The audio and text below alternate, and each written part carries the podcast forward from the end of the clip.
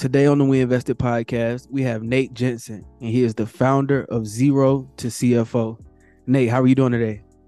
I'm great, Wesley. Thanks for having me on. Yes, sir. Thank you so much for joining. And uh, you know, bef- before we get started, would you mind letting the people know how they can find you on the internet? You know, your website and social media. Yeah, you bet. Uh, the easiest way is the website zero to CFO.com, and it's it's spelled out Z E R O T O C F O.com. That's uh, awesome, man. Yeah. So there's contact form, email there, whatever. So that's probably the easiest way. Awesome, man. Awesome. So let's start from the top and talk a little bit about, you know, where you're from and where you grew up.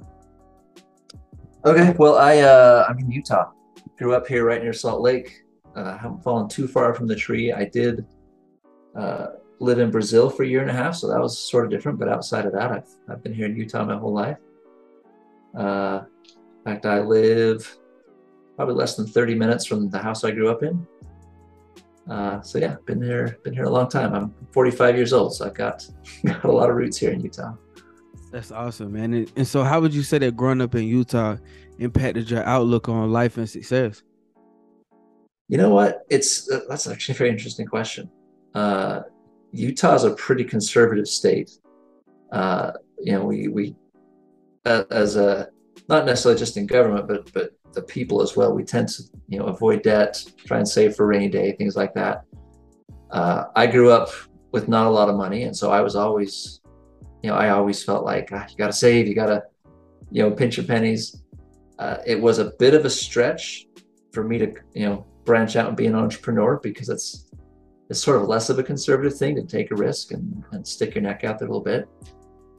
So in some way, in fact, I remember my dad specifically advising against going into business. You know, you want the security of, of a job and, and benefits and, and so forth. And so I, I, again, I feel like I was going a little bit against the grain in doing things the way I have, but I, I also knew it was where the opportunity was, mostly because of the leverage that you get in running a business. So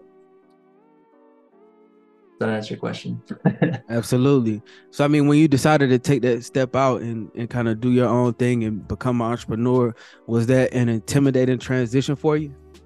Oh yeah, yeah, yeah. My my in fact, I, I I've got a little bit of my story on my website, but basically, my first business I started started a window cleaning business. Uh, you know, something simple, not you know, not too skilled of labor necessary to to do that. A little bit is all. Uh, but I ended up losing quite a bit of money after a couple years in business because I, uh, instead of kind of figuring out where the problems were, I got into a little bit of debt, just thinking throwing more money at the problem will get it solved. And after about two and a half years, I was just burned out and didn't want to do it anymore and just walked away from it and had a had a pretty significant loss. Especially I was like 20, probably 23 years old, maybe 24. Uh, and at that age, I felt like I'm never going to dig myself out of this financial hole that I caused because I, I failed my first business. Fortunately, I didn't continue to believe that, right? That changed. And so I tried again, failed again, kept trying, uh, finally figured it out, and I've done pretty well. So uh, it's it, it's a challenge. I mean, starting a business is, is definitely a challenge. There's definitely a risk, and it definitely felt scary to take that step but I guess somewhere deep down, I just knew that's the way I was going to go. So it was, you know, again, painful to go through those first few experiences, but, but in the end, I'm glad I did. Yeah, man. I mean, and it says a lot too that, you know, you didn't get discouraged and you didn't give up.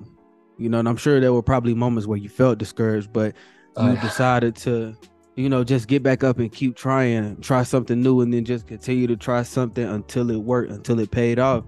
So I mean, just having that perseverance and and and having that consistency is uh like something that really can't be taught. You know, it's a skill that can't be taught. It can only be exercised and practiced. Yeah, and it has so much to do with with just your own desires, right? Like somebody might have, in fact, my daughter, she wants to be an author. She's she's 20, how old is she? 23, I think now. Uh, she's written five books and she's not published yet, but she's like, that's her goal. That's what she's going to do. And she has no desire to really go start a business, but I have no desire to write a book, right? But for me, uh, I'm driven, I was driven like, I've got to do this. I've got to figure this out. I've got to make it work. And I don't know why, but I just felt like I had to. And so you're right. I was very discouraged at times. I did. I would even say I gave up at times. I just got back on the horse after a while, right? But uh, it, it's if if if you know that that's where you want to go and that's the direction you want to go, you'll find a way to get there and anticipate those those obstacles because they will be there. But yeah, if you keep pushing and keep going back, keep going back, you'll figure it out. That's what I found anyway. Exactly, exactly. So I mean, let's just kind of transition and talk a little bit more about the company that you've created and that you've built and grown today. Um, you know, and I want to ask, what is Zero to CFO? So Zero to CFO actually came out of kind of came out of something I started doing with my prior business. Uh, my prior business, I did, I had a bookkeeping company. We did bookkeeping, we did controllership services, and we did financial analysis and reporting like a fractional CFO. So we would tell people, you know, based on looking at their numbers, here's what you need to change to make yourself, make your business more profitable. Uh, one example, you know, people would have probably the question I got the most actually is how do I know when it's time to hire somebody? Uh, and if you don't know your numbers and you don't know, you know, you don't understand kind of what's driving your profit in the first place, you never really know. It's like, hey, it feels like everybody's busy. We better hire someone. And that's very little data to make that kind of decision on. And so with that company, we started, we did a lot of, uh, again, consulting and, and analyzing of data to, to answer these kinds of questions for people. But what I found was that there were a lot of people that needed what we could do and needed that you know high level analysis for their business but they couldn't afford it right to have have a fractional cfo even when someone's starting out or even the first year or two of their business sometimes is is it's pretty expensive compared to what your revenue might be and so zero to cfo is a company that i started to try and take that that data analysis and those those really uh, data centered questions and answers and solutions to a broader audience. And so uh, there's a there's a software that we use that we basically we plug into your QuickBooks or your Xero, whatever you know, your accounting software that takes data out of that, and then we're able to use that to create a dashboard, financial dashboard. So it's very visual, but also highlights. Here's you know again going back to that hiring question, right? Like here's your compensation, uh, not just as a dollar amount, but maybe as a percentage of some other number, and you want to keep it within this, you know, these parameters. And so if your compensation is too high, you can't hire. If it's once it gets low enough, then hiring is an option.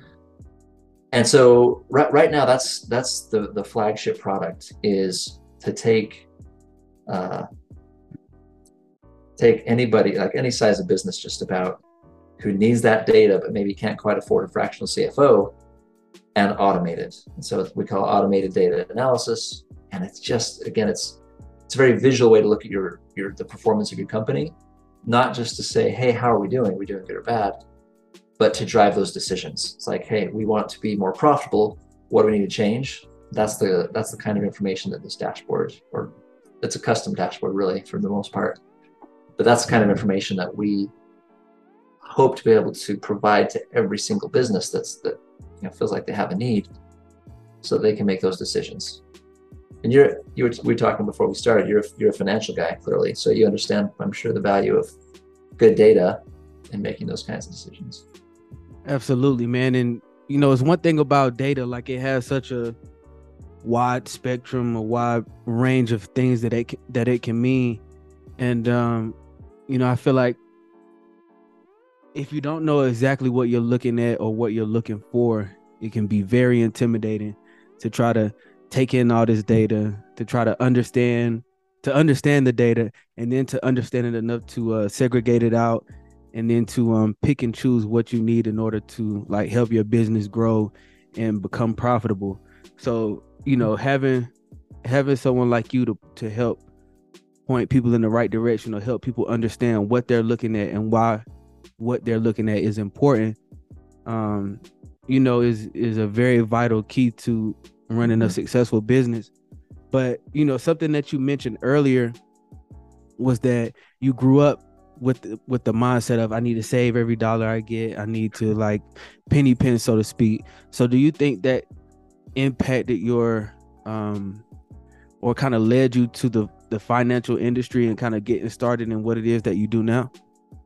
No, no, honestly, not really. I, it, way back in high school, I never, never imagined I'd, I'd go into accounting or finance at all. Uh, I was actually in theater, uh, really liked drama, and I, in fact, I was sure I was either going to be high school drama teacher or a movie star and make millions of dollars. Right, it's one or the other. Uh, when I got out in the real world, I actually got a bachelor's degree in marketing, and I just I couldn't make it work. I couldn't get a job that would really pay me anything, and was really frustrated for a little while. I stumbled into bookkeeping because I happened to know how to use QuickBooks just a little bit. And so I started doing a little bit of bookkeeping. And I was doing it part time. And I thought, well, as long as I'm doing it part time, let me find another part time job doing doing the bookkeeping as well. And it just started to click, right? It's like my I don't know if, if my brain just is is wired in such a way that that kind of thing, yeah, it, it just felt right. Like the the structure and the order in accounting just worked for me. And so at that point, I went uh, I went back to school. I actually went and got a my certified management accountant. I got uh, I went back and got a master's degree in forensic accounting, and you know never looked back. It's it's it's with each step, it's just like oh my gosh, I didn't I didn't know that you could do this with accounting. I didn't know accounting was so valuable, right? Like I always thought, you know, prior to that, I always thought accounting is like oh, it's like tax people, right? They just do taxes all day long, and it's to to take data out of a business and be able to analyze it and turn around to an owner and say, look, if you change this, you'll make more money. If you change this, you'll make more money. Uh, it's powerful, right? And it's it's not, you know, I always envisioned like again the guy kind of hunched over his computer all day, clickety clacking on his keyboard, uh, filling out tax forms. Um, but I love I love being help being able to help entrepreneurs drive the profitability. It's just it's it's fun. It's kind of where my where my path has led. And so that's maybe a long answer to your question, but no, I definitely never saw myself going, you know, going this direction from, you know, from my youth. It was sort of accidental, but when I found it, it really worked. Yeah, man. I mean, and it's like um it seems pretty cool to me because it, it feels like you've been able or it seems like you've been able to kind of merge the two interests you mentioned that you like you were in theater growing up and that was kind of what you what you thought you were going to go towards and you went to school for marketing but you also went to school for forensic accounting so yeah. it's like you know it's i'm not going to say it's rare but it's it's kind of rare to have like a creative brain as well as an analytical brain to be able to do both both things yeah. at once and to merge them and uh, you know, when I was looking at your website and doing your research, I was looking at it and I saw the background and I kept seeing the same theme. And I'm like, this is cool because I feel like it's it gives off a message. You know what I'm saying? Like I felt I felt like it gave off a message. I got a message from it, like hard work. You know, that's mm-hmm. what I got from it, like from seeing the the background on your website, the boots. And then when I'm looking at your background now, it's like a, a peaceful, serene atmosphere, a nice scene. So it's it's still like a visual and creative aspect to it, but you mm-hmm. found a cool way to merge it in and show your personality through the analytical side, through the the the forensic accounting side, you know? Yeah, yeah. Well, thanks. I like I, I love people working with people, and so I think that's why I never really saw myself going into accounting. And I definitely uh, adapted to the analytics, right? I, have become much more analytical just because of my training, just because that's where I've been. But I'm, I'm definitely, it's, I feel like if you're not working with people, it just, it gets very lonely. It's, you know, there's, there's no color, there's no life to it. So yeah, I do, I do like there's two sides to that. Absolutely, man. It's, it's the duality of it. Um, you know, but I guess the important thing that our business owners want to hear is that powerful sentence that you said like hey if you do this you make more money that's the yeah. that's the thing that everybody every business owner every non-business owner wants to hear just do this and then you can make more money um yeah so you know how does having a forecast help companies improve their profits so let me i may have a couple examples of this actually let me let me come back to the forecast in just a second I want to tell a story. When I first became a, a CMA, Certified Management Accountant, uh, I was still fairly young. At least I think so now. I was fairly young. Uh, I, I was new enough in the industry that I was wanting to sort of test out my skills, right?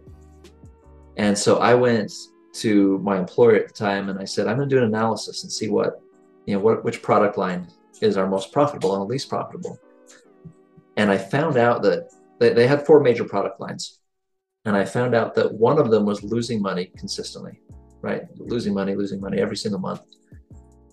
And I said, look, if you just stop selling this product, you'll make about $4,000 more per month, right? It wasn't like you had to sell the product, line, you know, sell the, that piece of the company or anything. I'm like, just stop doing it. Stop producing this. Get rid of the resources you're throwing at this, and you'll make more money. And over, over I was there about four years, and over the next four years, and he wouldn't do it because it was his, it's like his favorite part of it, right? It's his baby. Exactly. He wouldn't let it go. He wouldn't let it go, and I watched him lose about three to four thousand dollars a month on that product line, while the rest of his company was making money and supplementing that product line. So it's like, like you were saying, hey, if you do this, you'll make more money. In that case, it was like if you just stop doing this, you'll make more money, right? And and I think that's the kind of insight that's really valuable.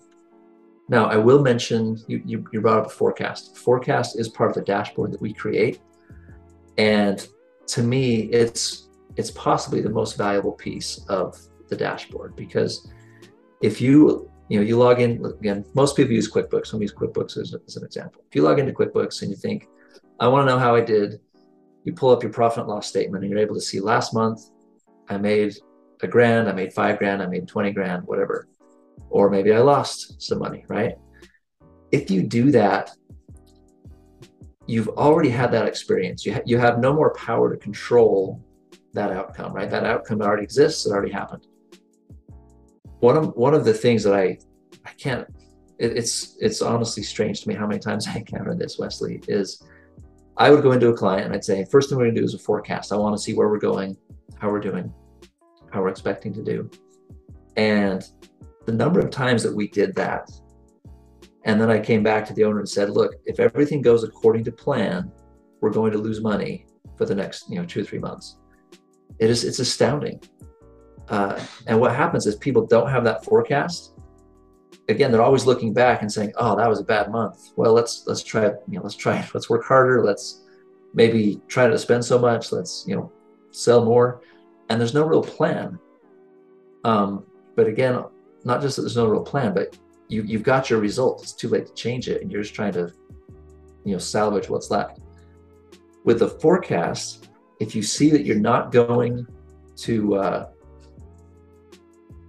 if you're not going to hit goals, if you're not being profitable or as profitable as you want to be, changing it beforehand is, I mean, it's amazing. Like if you do a forecast, the one thing you know is it's never going to be right, right? It's always a guess. It's always an estimate about the future. But if you if you do create a forecast and it's your best guess, and the result is substandard, right? It's like, hey, this is the result we want. This is the result we're expecting, and they're all different. I can change it now. I can I can make those changes whether it's in personnel or in other resources or I can sell more. Whatever I've got to do, I can I can affect the result in the future. I can't affect the result in the past.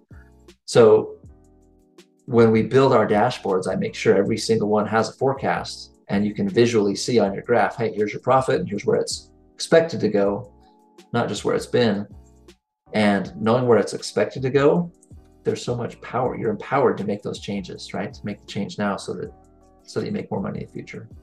So I'm I'm passionate about the forecast. That's one of my favorite pieces. So you can tell.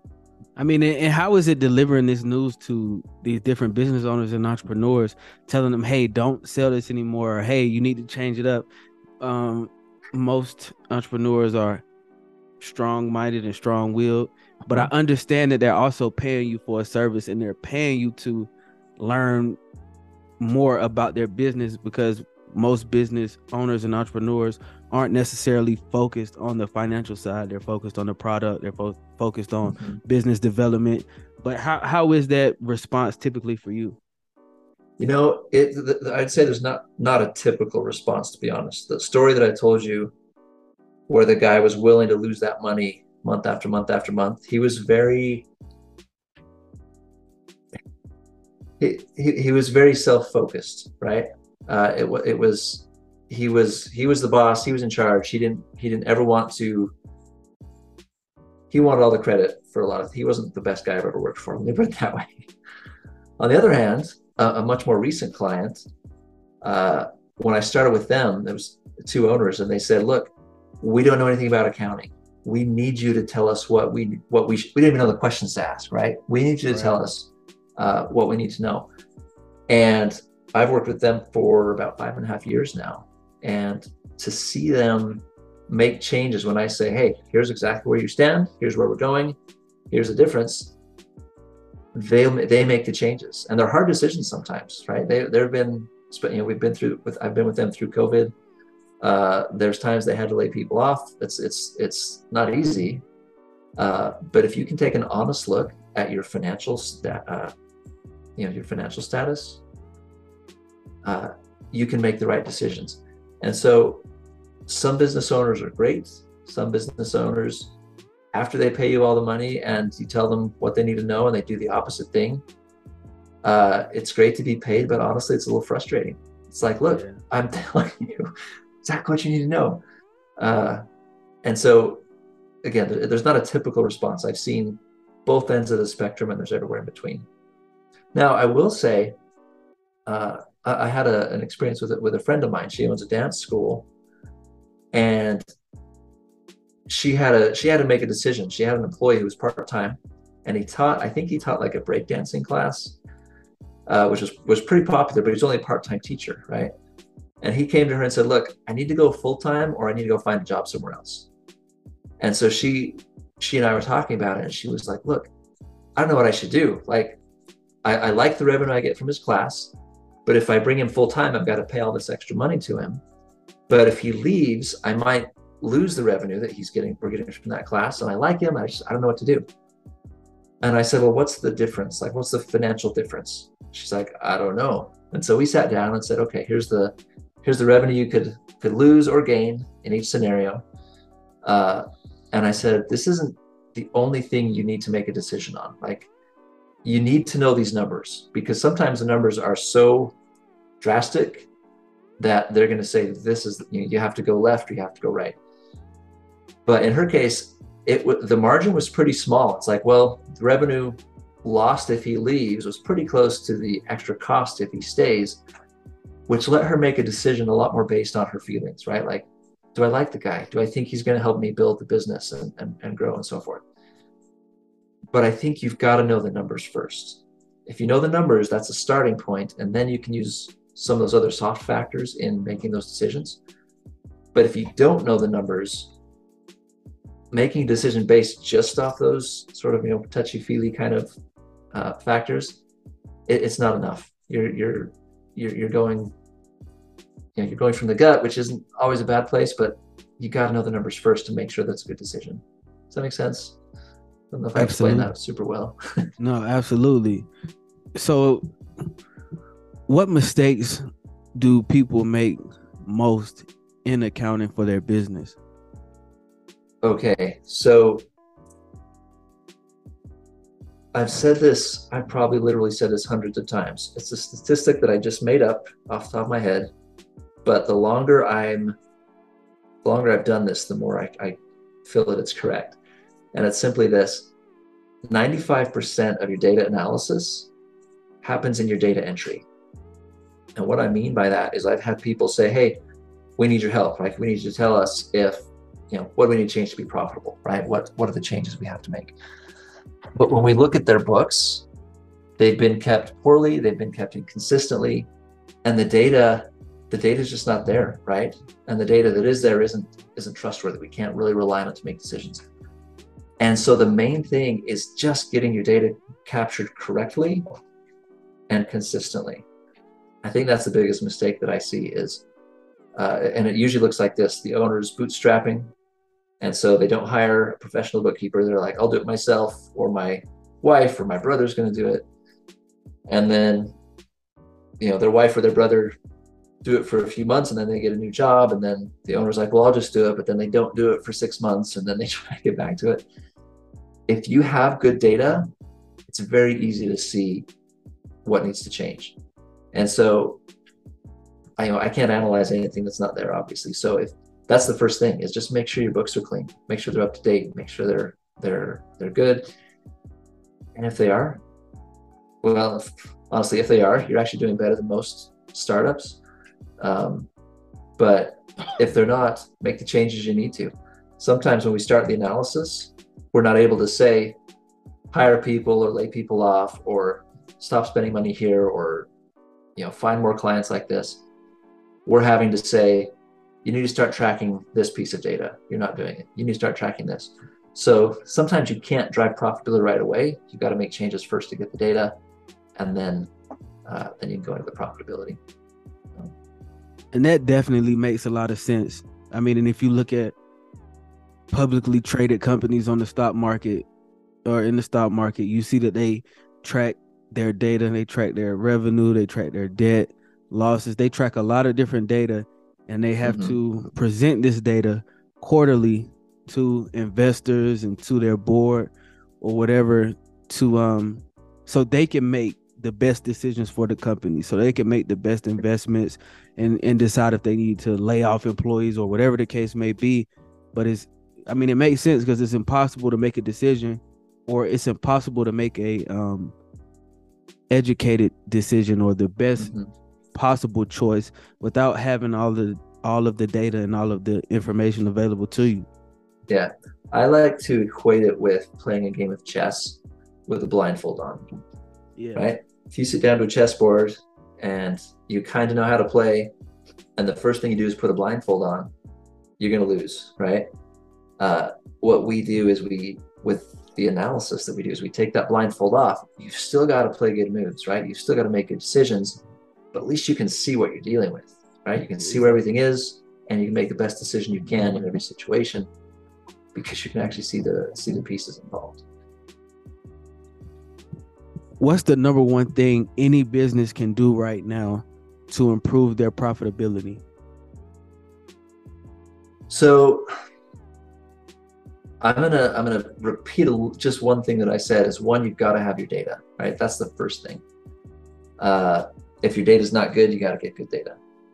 So I've already talked about that. The second thing is something else I've already said, and that's the forecast.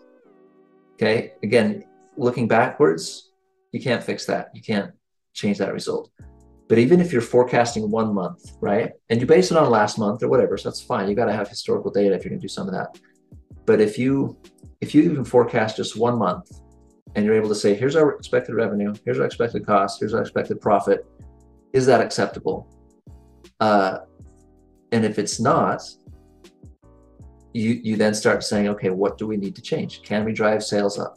Right? Are we spending money next month that we really don't need to? That's not giving value back to the company.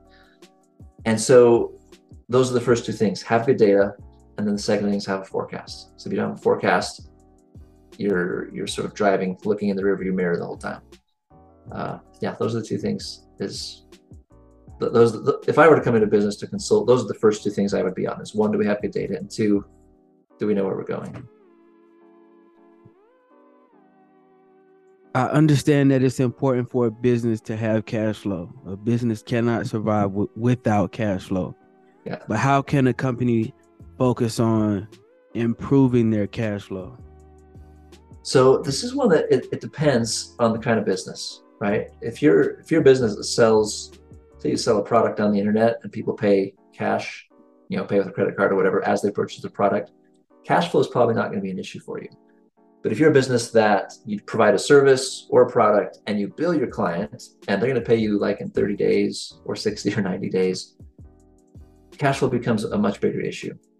So my first piece of cash cash flow advice is get paid up front whenever you can. Even in industries, I've seen industries where it's typical that you don't.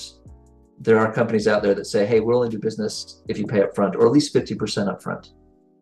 Uh, and so if you don't have those kinds of credit terms, I would that's the first place I would look at seriously changing that.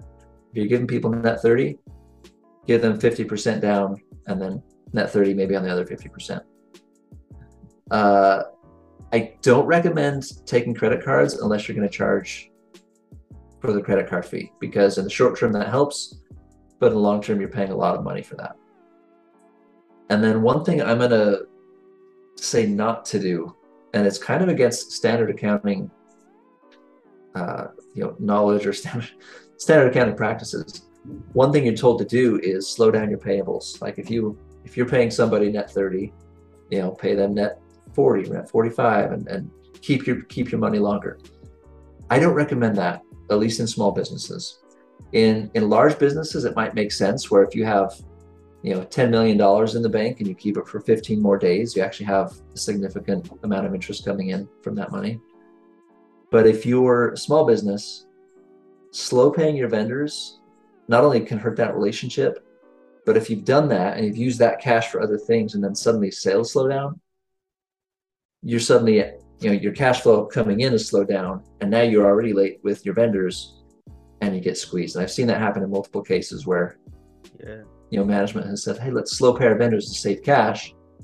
And then they got pinched later and just, and it's, it's not a good situation. So, uh, anyway, just to restate and summarize, speed up your collections get paid up front. That's the that's the first thing I would do. I mean, you you just mentioned the importance of kind of keeping those vendors happy, maintaining those relationships, maintaining a, maintaining a good relationship with your vendors and your partners and and things of that nature. So, mm-hmm. what would what would you say is the importance of building relationships and I, this is a two part or maybe even a three part question, but what would you uh-huh. say is the importance of maintaining those relationships?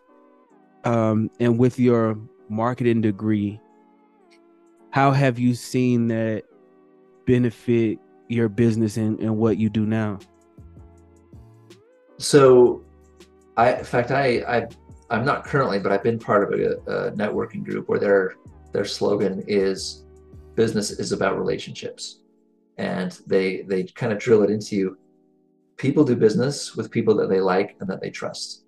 Mm-hmm. and as soon as you and, and, it could be a vendor relationship could be a client relationship could be an employee relationship right? As soon as you've shown that other party that you're always going to put your own interests above theirs you've lost the trust and and you'll see that i seen that mostly with with employer employee relationships where uh, an employee senses that the, the owner is not going to be fair, or uh, an owner senses that an employee is going to work just as little as they can and still get away with it, uh, it, it's not good, right? How are you supposed to work synergistically together? You've got to you got to keep the trust there. And so whether it's paying vendors on time, whether it's uh, you know treating an employee fairly, you know from a, an entrepreneur's perspective, uh, you've got to maintain that relationship. To me, that's that's the most important thing. Uh, in my business, in fact, in the business that I, because I, like I mentioned, I think I mentioned I sold a business somewhat recently. Uh, that was a hard thing because a lot of my clients were my friends, right? And to to walk away from that, part of me felt like I'm, I'm abandoning them. I'm, I'm, you know, leaving them. Uh, but um, it helped knowing that they were going to a good company and going to be taken care of. But having relationships like that, I think has has made me more money. Like, because there's Wesley, there's times I think when we're we're not on our on the top of our game, right? Sometimes where we're just not we're, we do not knock it out of the park every time. But having having a friend who's your client, uh, who will understand when you're going through something hard and be like, it's fine. You know, we know you deliver and take care of what you need. And then when you're out of it, you know, they're going to stick with you through those hard times, even if you're not giving them the best value all the time. Hopefully you are, but sometimes you just can't. It's the relationship that keeps that, you know, whether it keeps them as a client or keeps your employee as an employee or whatever it is, uh, it's a relationship. In fact, I did, I listened to just recently a, uh, small video by a guy named Patrick Lencioni. He's he's a you know management leadership guru kind of guy, and he talked about how with employees especially, it's like it's not about paying them more. It's like once you once you're paying them enough to satisfy their needs, just throwing money at them to get what you want, they're going to feel like they're being bought, and nobody wants to feel like that. Says what people actually want is they want people to connect with them. And so if you have employees and you sit down to have a one-on-one, and the first thing out of your mouth is, "Let's look at your goals for this quarter, and are you meeting what you're supposed to?" It's going to feel very transactional. But if you say, "Hey, how's your family? How's your friend? how's your personal life? What's going on in your life? What are you into?" and you actually get to know them and they feel a connection and they feel like they're loved even at work, they're going to work so much harder for that boss than for the boss who just hands them a spreadsheet with the goals they hit and the goals they missed and the performance that's you know supposed to be improved. Uh, so I don't know if I got off the topic of your question or not, but but yeah, it's it's relationships, right? I mean, I can sit down with with anybody and show them, hey, change this, and and you'll get you know you'll you'll increase your profit. Uh, but when I'm able to actually meet with someone and see them improve their business, and both of us sort of celebrate together when someone has a success because of that, uh, it's more than a transaction. It's like, hey, we we we connected. I'm happy because you're you're more successful, and and it's it's win-win. It's it's great. Is it is it difficult getting entrepreneurs and business owners to uh pull back the veil on their finances and to reveal that and so i guess that's question one. And then question two is how do you focus on getting new clients or how do you focus on growing your business and, and getting the word out?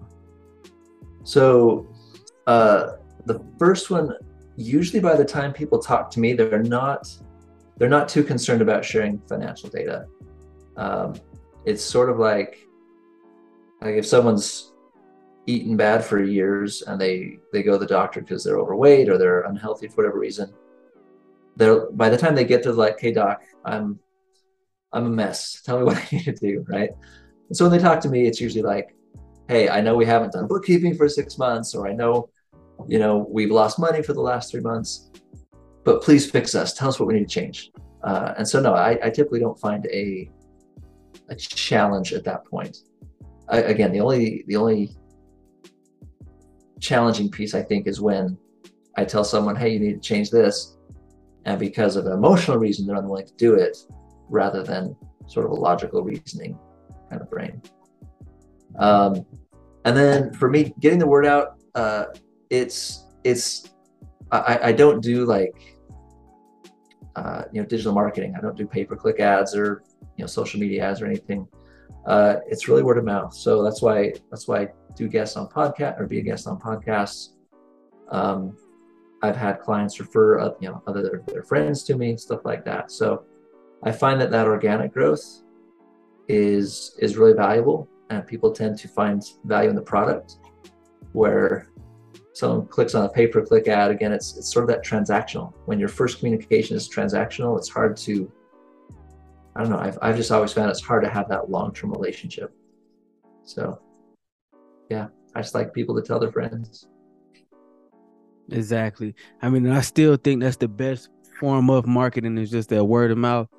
Is when you have a a close associate, a close friend telling you, "Hey, this person is good. Hey, this person helped me out. This person improved my situation." It's so much more uh, it's less friction in making yeah. that new um business relationship or finding that new client. Yeah. Yeah. No, I love again, it goes back to the relationships question you asked, right? It's like exactly. You know, you click on my my Facebook ad, it's gonna send you an email every other day for three weeks to try and get you to to sign up. Uh, but if if your friend said, "Hey, Nate helped me here. He's really good," then they're calling me saying, "Hey, can we meet? I'd love to see what you do."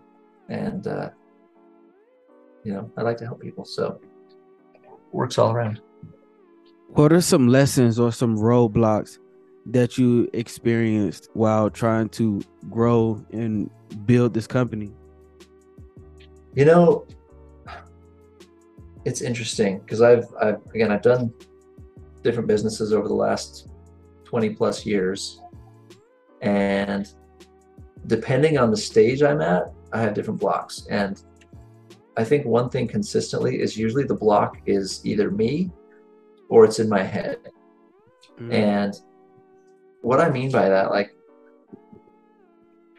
th- there's a time like when, when you're just starting a business, and if you've ever experienced this where you're like afraid to tell somebody that I started a business today because yeah. you're afraid they're going to look at you and be like, oh, yeah, good luck with that. That's never going to work. Right. Exactly.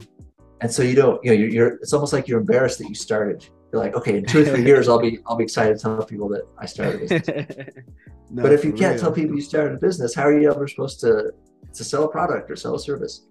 Exactly. And so just getting comfortable with the idea that wherever I am, I'm it's it, it doesn't matter, right? Like I'm I'm much more concerned about which direction I'm facing than where I'm at, right? If I'm if I'm on the bottom step but I'm facing up and I'm going up, that's where I should be. That's better than being on the top step but I'm facing down, right?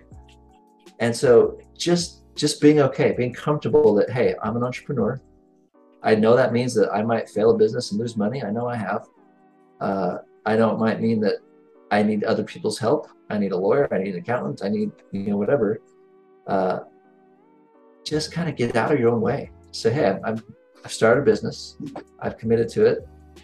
I, I'm okay not knowing things. I'm not, in fact, I, I think I used to be that person who was who was a bit prideful, right? And I, I didn't want people's help. I wanted to be the entrepreneur who went out and took on the world by himself. But to be like, look, I'm starting a business and I know this much. Like for me, it's accounting, right? I know all this about accounting, uh, or sorry, all this about accounting. But even uh, even though I have a bachelor's degree in marketing, I feel like I really don't know that much about practical marketing, right? And so I need someone's help there. When it comes to legal stuff, I'm not doing my own, you know, whether it's contracts or uh, employee law or whatever it is. I'm not doing that. I'm gonna have somebody else help me uh, employee management. I don't want to deal with that. I want someone else to deal with my employees. You know, it, it's totally fine wherever you are to just accept that you've got a long ways to go, and we all do, and there's no problem with that. I definitely can relate to that one thousand percent. I feel like that's yeah. the stage I'm in. You know, like when you when you start a business, it feels it sounds cool to be like, yeah, I did this myself mm-hmm. you know, running it all, every aspect of the business. But it's like, man, in in reality, you need help. You need those right pieces around you. You need that expertise around you because um, you know, that's the reason why you started the business because you have an ex a level of expertise in a certain area, but you can't put that pressure on yourself or expect yourself to um master every aspect of business, to master every aspect of what you have to do throughout the day. Yeah. Um, well, you know what, Wesley, if you, I think it, it starts that way when you're new, right? When you're, I'm, I'm, I'm the only employee, right? I, I start a business today. I don't have any employees. I don't have any, anybody else. But if you don't learn to delegate early on, once you do start growing and hiring employees, it's very hard to suddenly start letting go of things. And so if and I know it's hard because in the beginning you don't have a lot of cash usually, you know. So how do you hire that that bookkeeper or you know that first technician for whatever your business is? But I, if it's me, if I could go back and change things, I would start delegating sooner in my businesses and tra- you know training those people so so that when I have like two employees, I can train them exactly how to do things instead of waiting until I got up to you know nine or ten employees and suddenly I've got ten people who all do things their own way. And I'm like, oh crap, I should have had a plan for this, right? but if you start out, if you start out at the beginning with the mindset that I'm going to hand off this piece at this point and this piece at this point, uh, it's not only a good exercise for your own mind and, and you know hiring other experts to do things you can't do, but I think it does help you later in your business too. Man, that's a great piece of advice, man. Thank you for sharing that. Um, how do you define success as an entrepreneur? Don't anymore, honestly. Uh, I again on my website, I've got a little bit of my story that I drove. I drove two businesses into the ground, before I actually sold a business for a profit. And you might say that's success, right? You might say, okay, you made it finally. I got it, whatever. And yeah, but I don't know. Part of me says taking the first step and starting that first business, that is its own level of success too, right? Sink exactly. or swim, live or die. You you you you've done something a lot of people don't do. You took a risk and, and hopefully it works out. Uh, but as I get older, Wesley, I think it, it's just more about how do I spend my time? You know, am I am I enjoying what I'm doing every day? And not necessarily my work, because there's there's always gonna be a piece of your work that you're like, oh, I don't want to do this today, right? Uh, but is it at least a vehicle to let me do the things that I really enjoy doing? You know, maybe time with family, maybe travel, maybe whatever. Uh, you know, it's going to be different for everybody. But but I think that's it. If you're if you've got to go out and kill yourself for 10 years to reach a goal, I don't think that's that's really worth it. I think you've got to enjoy the journey unless it's a really really short journey to get you where you want to be. How would you like for people to remember you as well as the companies that you've created and built? Making me feel old, like I'm gonna I'm gonna die soon or something. Uh, no, actually, I, I'm 45, and my answer to that definitely would have, you know, has changed. If you'd have asked me that 20 years ago, it'd be very different. Uh, Hmm. and you're making me want to improve myself too, because I don't know that if I died right now, this is how people would remember me. But I, I would want people to remember me as, hey, Nate actually cared about me as a person. He took time to to either to get to know me, to be interested in my needs. It wasn't all, again, it wasn't all transactional, right? It wasn't Nate. I was Nate's client, and he took care of me, and then he was gone on to the next client. It's like no, Nate was actually he, he cared about me. He knew me. That's that's what I would want. And I probably, like I said, I probably have some work to do to get there. What is the future of zero to CFO look like to you? I, you know, I've I always feel like I've got to continually earn my place with clients, and so I've got to provide value. And if I if I build a dashboard and that one dashboard provides you value for the next ten years, hey, that's great. But it's more li- more than likely that uh, as your business changes, the dashboard is going to have to change, right? It's going to be hey, we need to start measuring this new thing or this new thing. Uh, so I, I, see it growing. The automated piece definitely will, is, is scalable. Um, but there's going to be a point, I think, where it gets big enough that we'll have to have uh, some processes around how do we make sure that the clients continually get the value of it month after month, not just you know in the first six months to a year as it's a new thing. How do we adapt to meet the needs of our clients? So, yeah, I'll have to figure that out as we go. I don't have an answer for that yet. That's awesome, man. Nate, thank you so much for your time tonight, man. I really uh, enjoy getting the chance to talk to you, man, and getting the, the chance to pick your brain. And uh, I feel like you dropped some gems tonight, man. It gave me some really valuable insights on thanks, Wesley. On uh, how to make a company profitable, the importance of um, really studying your business and understanding what you're doing, as well as like how to grow your company at a good pace, at a at a reasonable pace, and not feel extremely overwhelmed and and like you have to do everything all at once, man. So thank you for your time and thank you for the valuable insights. It's been great to be here, Wes. It's good getting to know you too a little bit and share some of my stories. But yeah, I hope I hope I've connected with somebody and that something I said is is valuable out there. Um, I really, if there's one thing well, two things. If there's two things I could leave people with, it would be make sure you have good bookkeeping. And once you have that in place, make sure you have a forecast. Even if it's looking just one month ahead, make sure you have a forecast. Absolutely, man. Great advice. So thank you, Nate. My pleasure. Uh, again, good to meet you. So thanks, Wesley.